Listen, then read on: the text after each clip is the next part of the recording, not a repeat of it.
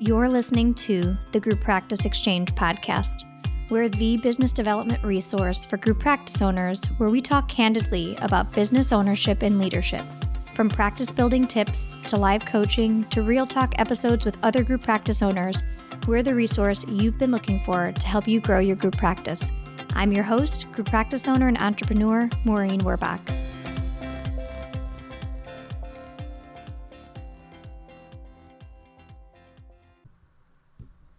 This episode is sponsored by Therapy Notes. Therapy Notes is an online EHR, practice management, and billing software designed for mental health professionals. Therapy Notes has everything you need to manage patient records, schedule appointments, create rich documentation, and bill insurance right at your fingertips. They offer free and unlimited live support seven days a week. Their streamlined software is accessible wherever and whenever you need it. To get two free months, go to www.therapynotes.com forward slash R forward slash the group practice exchange. Need a new accountant or bookkeeper? Meet Green Oak Accounting, an accounting firm that works specifically with private practices. They do all of your accounting needs from budgeting to accounting to bookkeeping and payroll to building your dashboard. On top of that, they can help you set up your profit first systems. Go to greenoakaccounting.com and mention the Group Practice Exchange for $100 off your first month. Hey, welcome back. Today I'm going to be talking about how to know if having a group practice is not for you. This is a question that came inside the Exchange Facebook group, and I'm really excited to dive into some of my thoughts around the top 10. These are just things I wrote down um, top 10 ways or reasons that owning a group practice would not be for you. Um, so, the first thing is that came to mind is not wanting to lead. Um, if you are someone who doesn't like to lead whatsoever, um, you're probably not going to love owning a group practice because you essentially will lead a team of people. Um, that doesn't mean that you can't grow in your leadership skills. I don't think I was naturally born to lead a group of people. Um, I am a naturally independent person and I can lead myself really well and make take risks and um, make important decisions when it comes to myself. But leading a group of people wasn't something that was natural to me. So it's not that it has to be something innate and born and natural to you to lead. But if you don't want to lead, if you don't like leading, it's probably going to be really hard to run a group practice long term. You don't want to make less money at all, ever. Now, if you're a solo practitioner and you're making X amount of dollars, a lot of group practice owners, I'd say probably 90%, will make less money for some period of time after they start to hire people. And that is for a variety of reasons. One, the initial cost investment to um, renting a larger space that allows for new staff to come in, the extra cost to just having that employee or contractor. There's going to be costs uh, associated with each hire and some unseen costs to your time, which might not be literal dollars, but is metaphorical dollars because our time is worth uh, some amount of money, right? And so you have to think about the time that you invest as a business owner to recruit and look for people, to interview them, to hire them, to onboard them, and a lot of the upfront costs of having an attorney write up offer letters or contracts and manuals. There's a lot that goes into the initial phase of um, bringing on your first few people and ongoing, but there's definitely initial costs to the first few people that you bring on when it comes to the documents and the legal uh, stuff that you'll have to communicate with your employment attorney on as you get a grip on how you want your business to run, what it'll look like, what that will mean for those people that you bring on. And you're definitely or most likely going to make less money for some period of time. For some, it's longer than for others. Um, but you're likely to make less than you were as a solo practitioner for some amount of time until you get your bearings and your staff are, are working the amount of hours that they're supposed to be working and seeing the type the amount of clients that they should be seeing there'll be a point where that levels off. And then there'll be a point where you start to actually make a little bit of income from leading and managing a group practice. But if you're not wanting to make any any less money at any point, um, it's probably going to be hard to own any kind of business. And you'll see this also not just when you first start hiring, but also as you expand. There are times group practice ownership does not have the highest profit margins just by nature because we're hiring professional level, you know, master's, doctorate level staff. And so pay is higher than in other types of employment. So profit margins are naturally lower. And so you'll find that as you expand, depending on what your expansions look like, you may be paying for a build out,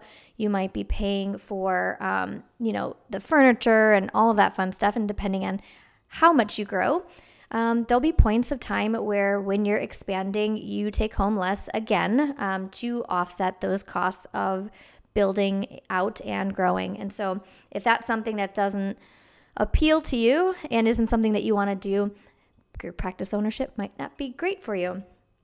Um, you don't want to manage staff.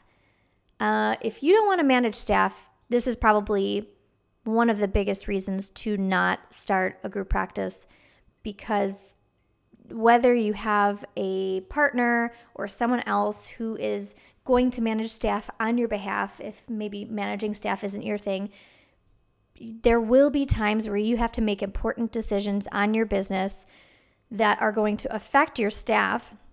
And even if you're not the direct person to managing the staff on a day to day basis, there's going to be points in time as a business owner, especially in the beginning part of owning a group practice where you're not fully removed. You know, there's obviously a potential as a group practice owner to eventually get to this place where the business runs itself and you have a leadership team that runs the business and you are more um, you know of a kind of a silent group practice owner because you have leadership that is managing it.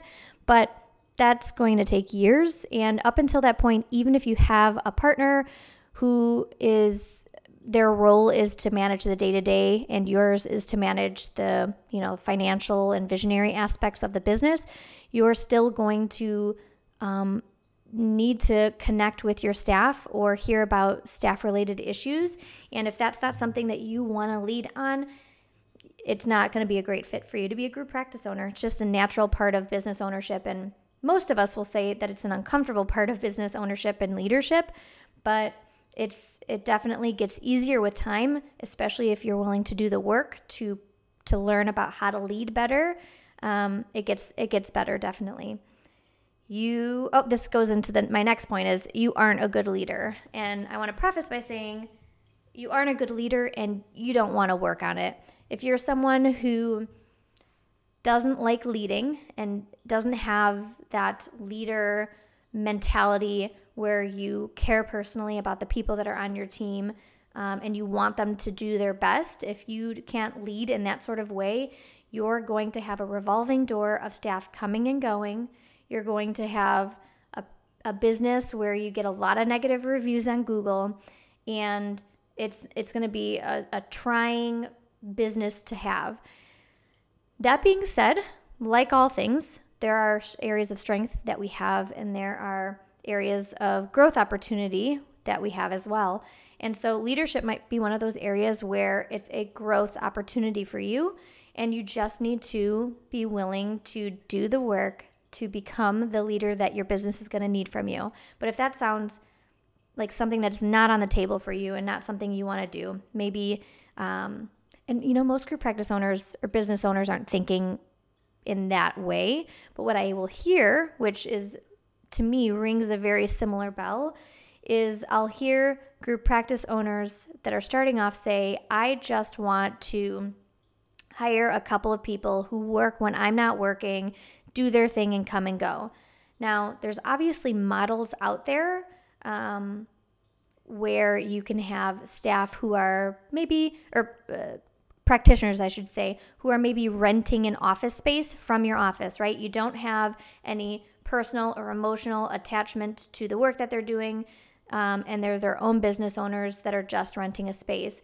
But even if you have contractors, their work and how they navigate the therapy world or whatever service they're offering for you directly impacts the um, your business, your reputation of your business, and by definition requires you to manage in some sort of way that person. Now, obviously, with contractors, there's less hand holding and less management, but you still need to be able to lead um, in in a way that contractor, and it, with employees even ten times so. You're going to need to be able to step up and lead, have uncomfortable conversations, make executive decisions that maybe not everyone on your team is going to love, and um, if you can't do that and you're unwilling to make that decision to make hard decisions, business ownership is probably not not going to be a good thing for you. Um, you're in it only for the money. Now, I mentioned a few points ago that there's going to be times in the beginning for sure, and as you expand where you aren't making more than what you were prior to being at the stage that you're at. So, like I said, if you're first starting off in your group practice, it's likely that you're going to make less for a certain period of time. And if that's not something you want to do, it's probably going to be really hard to own a group practice and really enjoy it. And the same is true for any growth phases. There might be points where you need to grow, and because the profit margins aren't astronomical, it's likely that your own income will dip as you do build outs and expand. Um, and if you're not willing to do that, that might cause you to not be able to grow in the way that you want to. And so, um, thinking about income, if the only reason that you are wanting to hire staff is so that you can make passive income, which it isn't passive. I'm air quoting passive. It's not passive at all. Um, it you're not gonna you're not gonna love owning a group practice if if it's only about the money because you'll get resentful of the fact that the um, profit margins aren't as high as you're thinking.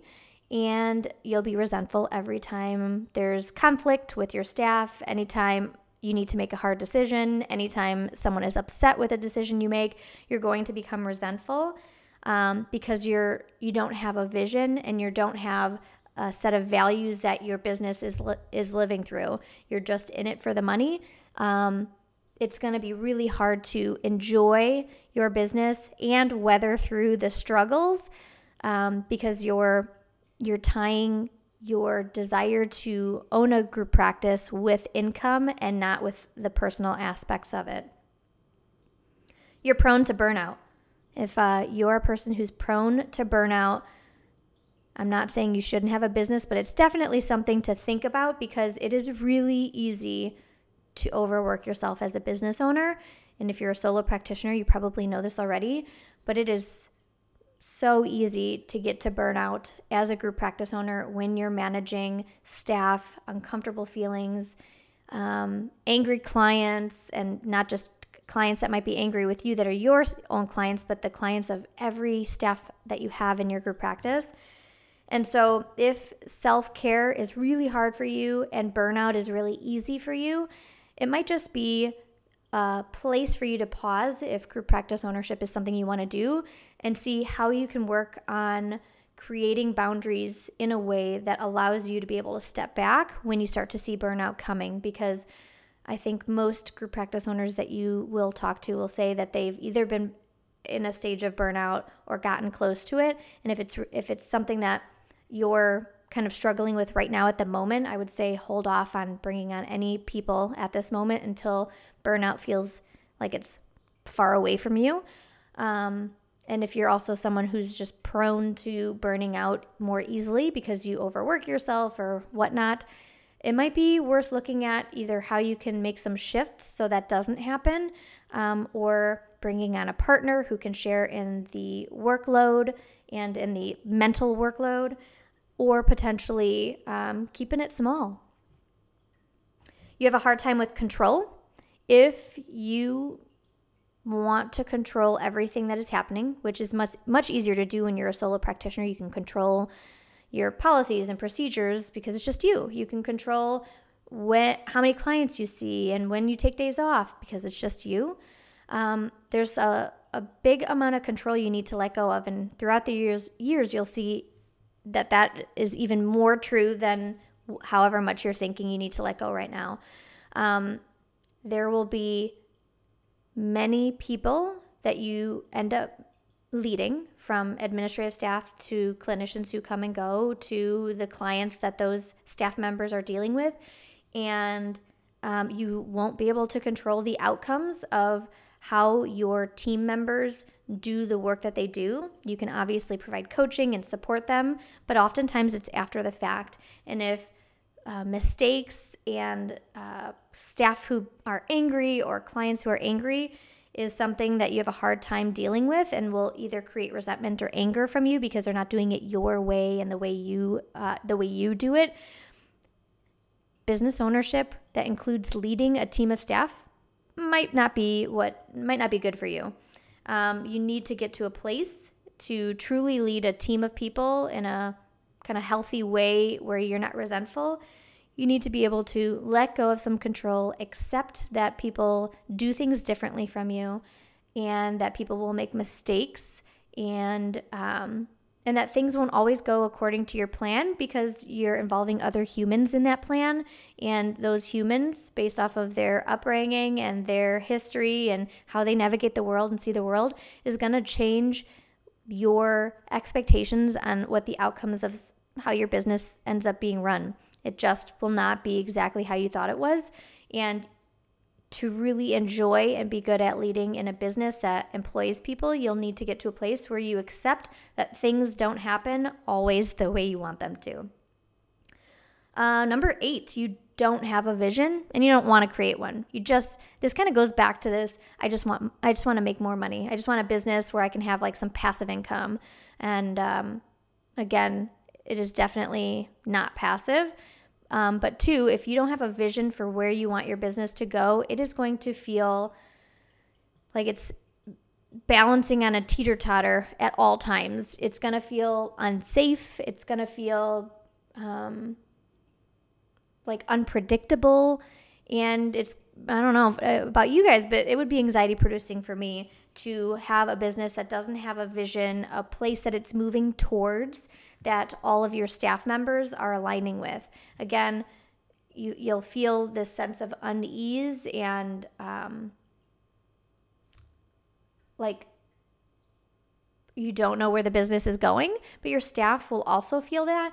And like all the great authors, business authors out there, one of the best ways to have a good workplace culture, to retain staff longer, to have people doing their best work is that they are tied to that vision, they are connected to the values of your business, and they want the best for your business because they align so well with that. And so, if you don't have that and you don't want to make that, um, and usually group practice owners I see that are like this are the ones that really want to be hands off and not um, provide a lot of support to their team members and just are either really busy doing their own clinical work and are just wanting to offer a space where they can make some passive income by referring overflow clients to them. This will create a space where staff are coming and going, where clients are unhappy, but there won't fe- feel like there's any accountability on anyone's part because the employees will feel like it's on you to fix, and you will feel like it's on them to fix because you maybe pay them so well and you expect them to be hands off. Um, you need to be able to really have this vision that creates the space where your staff and team members and clients and community all feel a connection to it, or those that are at least going to participate in it feel a connection to it. It also gives you a sense as a business owner of knowing where you're going so that you're not aimlessly walking around, so to speak, with your business. Uh, number nine, you don't like change, you're resistant to change, you don't like to pivot. If you refuse to pivot, if you don't like change and it causes you major anxiety and you resist it every step of the way, owning a group practice is going to be really tough because um, it changes constantly. If if the pandemic hasn't taught us anything, it the only thing it's taught us is one of the biggest things it's taught us is that we the businesses that really were thriving through this were the ones that were willing to pivot, take some risks, and um, so it's really important as a business owner of any kind is the ability to pivot, to embrace change, to know that everything in business is changeable and should be looked at through a magnifying lens on how it can be better and how it can be changed. And if that's not, um, you know, that just isn't isn't something you like doing, I think owning a group practice with a whole team of people is gonna is not gonna is not gonna be fun. And then lastly, you're a people pleaser. Now, I want to end this by saying if I'm a people pleaser and it's something I struggle with as a business owner, and it doesn't mean that I shouldn't own a group practice, but it definitely starting off is something to note because it can cause a lot of strife internally. It can give you the feelings of wanting to just let go of the business. And there's been plenty, plenty of group practice owners who have thrown the towel in on the group practice and gone back to solo work because of this need, internal need to people please, and realizing that you'll never succeed. You'll never succeed at pleasing everyone. And a lot of group practice owners have done it at the detriment of their business to a point where they've had to close it down and go back solo, either because of finances, because they've overpaid and underdelivered, or because they spent all of their time trying to please all their staff and it created so much chaos within their businesses that um, the group practice owner got burnt out. And so I want to end with a lot of us are people pleasers. And it doesn't mean that we can't be business owners, but it's definitely something to think about when you're thinking about bringing on your first staff of the impact that your people pleasingness might have on the business, your mental health, your connection to staff, and how you can set those boundaries within yourself so that you can manage that people pleasing part of you in a way that doesn't, you know, create a detriment to the success of your business and the relationships in your group practice. Phew. All right. Those are the 10 top ones I was thinking of, but there's probably so many other reasons that it might not be a good fit for you to own a group practice. And I loved this question because most of us look at why starting a group practice or owning a business is a good idea or hiring that first person is a good idea. We don't think enough critically about why it might not be a good idea. And so I really appreciate this question um, from Jamie in our Exchange Facebook group. And I look forward to answering some more questions next week. Thanks for listening to the Group Practice Exchange podcast. Like what you heard? Give us five stars on whatever platform you're listening from. Need extra support? Join the Exchange, a membership community just for group practice owners with monthly office hours, live webinars, and a library of trainings ready for you to dive into. Visit www.members.thegrouppracticeexchange.com forward slash exchange. See you next week.